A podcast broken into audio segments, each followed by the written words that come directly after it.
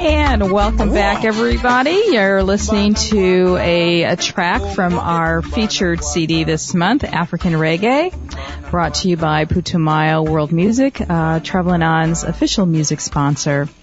And we've been enjoying some wonderful dialogues with throughout the month, really, in celebration of Black History Month. And this next segment is certainly sure to pique your interest. Montgomery, Alabama, is the birthplace of the Civil Rights Movement. From its landmarks and centers of civil rights education, Montgomery is a must-see for anyone seeking to understand America's civil rights history.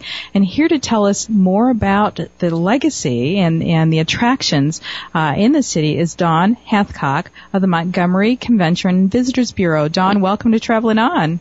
Thank you so much.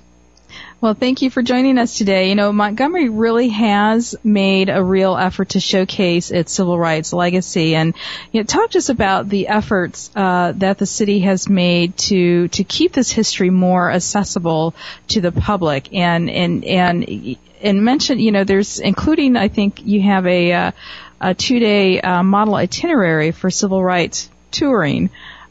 People interested in touring civil rights attractions on your website. Tell us a little bit about these efforts.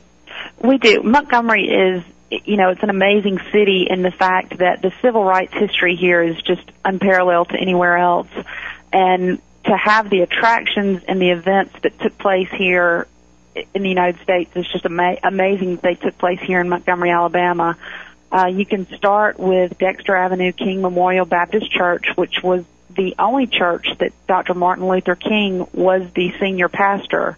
He was an associate pastor in Atlanta, but this was his home church. He was the senior pastor, and he had only been here a few months when the bus boycott issue came up, and Rosa Parks was arrested, and Dr. King was called on, Reverend King at that time, was called on to help lead the charge, and his ability as a leader, even as such a young man, was so incredible, and he brought the African-American community together and really pulled them in a unified front to create the bus boycott, which lasted 375 days.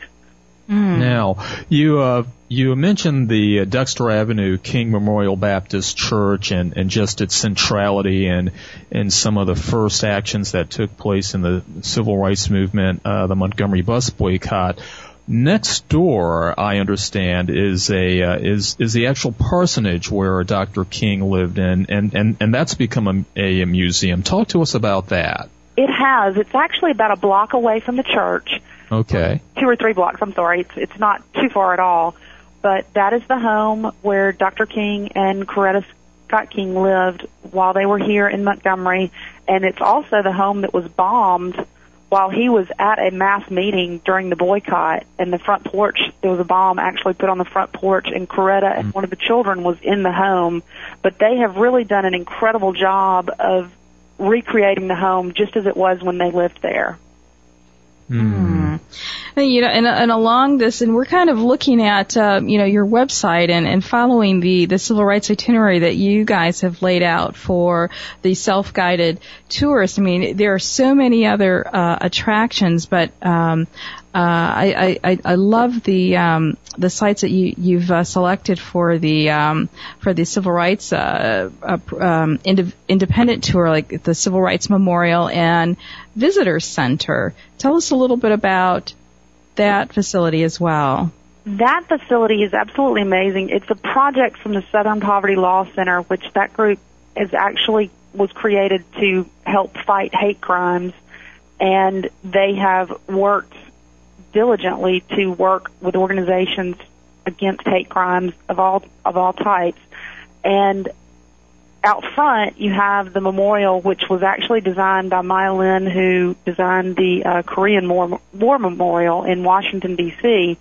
And she, you know, did an incredible job. And I'm sorry, it's the Vietnam Memorial that she designed.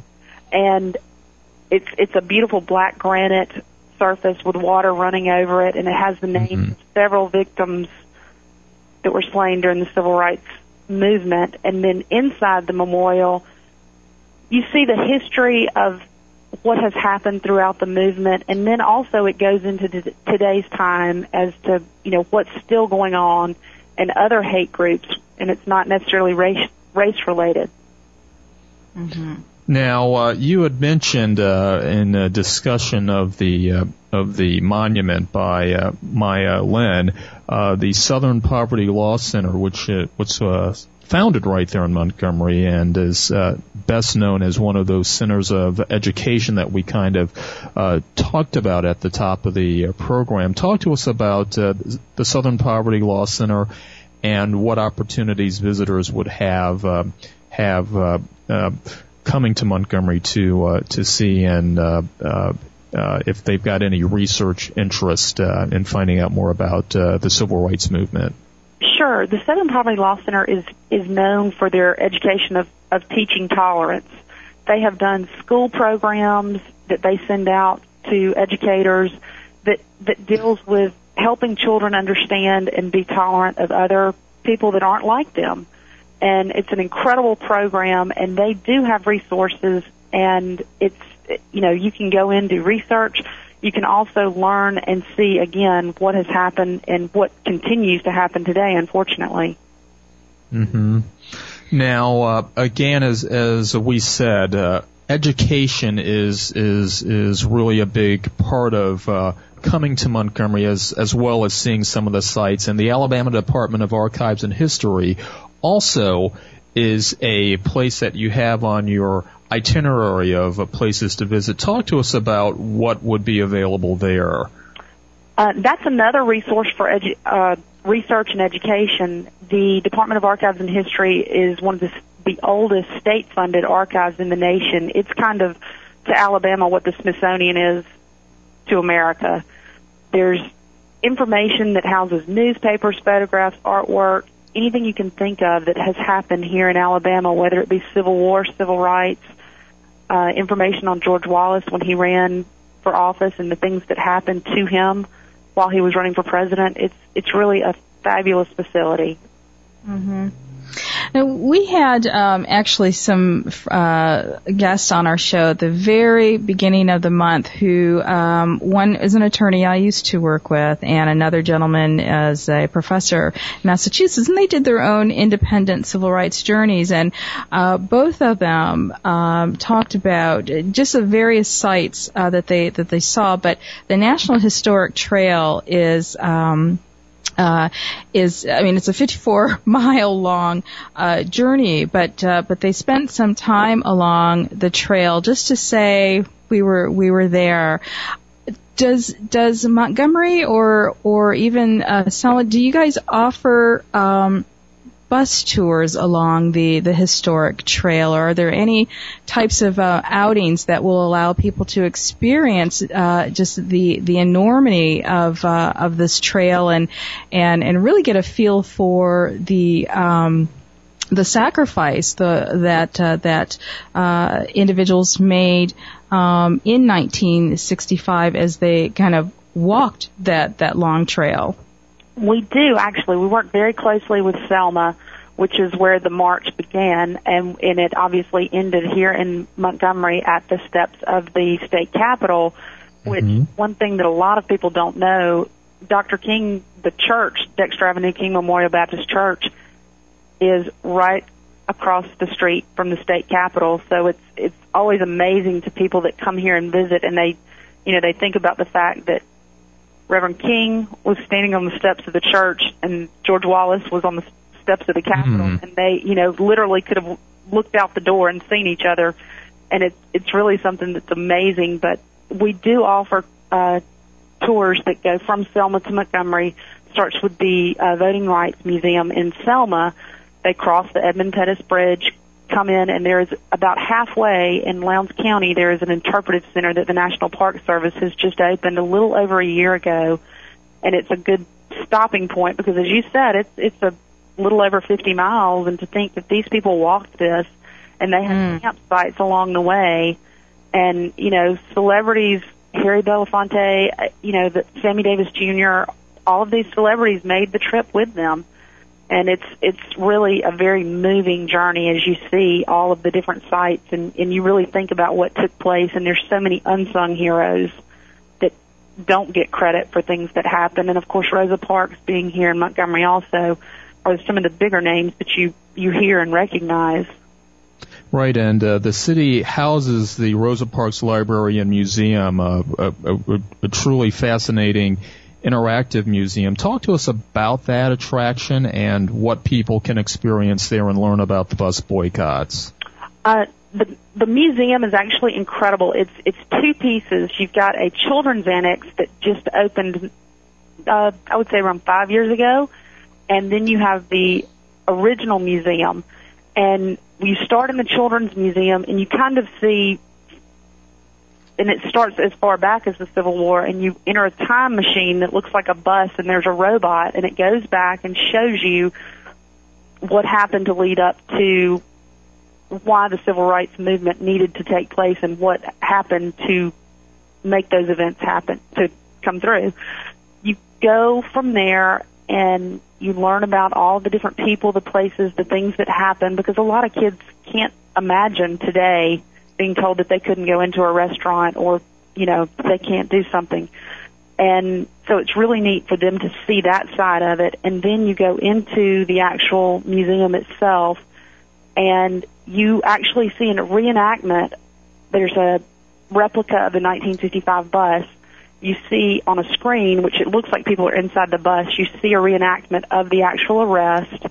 You move forward, and you see the different elements and the different people that were involved. They have actual recordings of people who were there and saw things happen. You hear from the arresting officer that was actually that made the arrest that took Rosa Parks down. And it's really another moving experience. You see the fingerprint card, the photographs, her mugshot is there. It's very amazing to see, and the mass meetings that took place and all the people and what it took to bring these people together for so long, and, you know, the sacrifices that they all made. Now, in our last 2 minutes, Dawn, I wanted to ask you about the National Center for the Study of Civil Rights and African American Culture.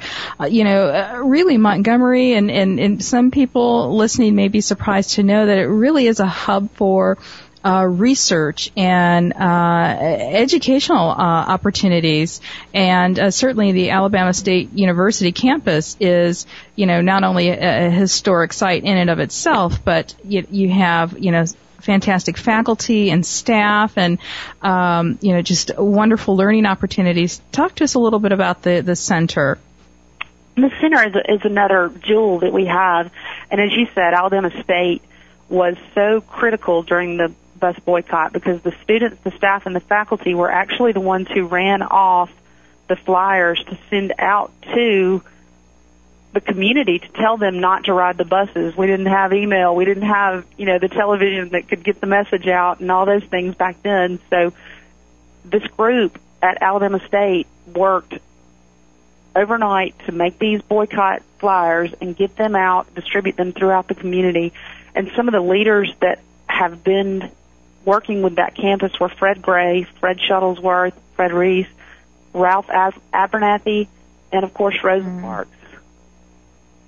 And the center is on the campus of Alabama State. Is that correct? Yes, it is. Okay. And is it open to the public, or for the most part, or is it basically used as a research center for students? It is. It's a free attraction. You can go in, look around. They usually have exhibits that rotate through the museum itself. And again, you can look and listen and see what they have to show.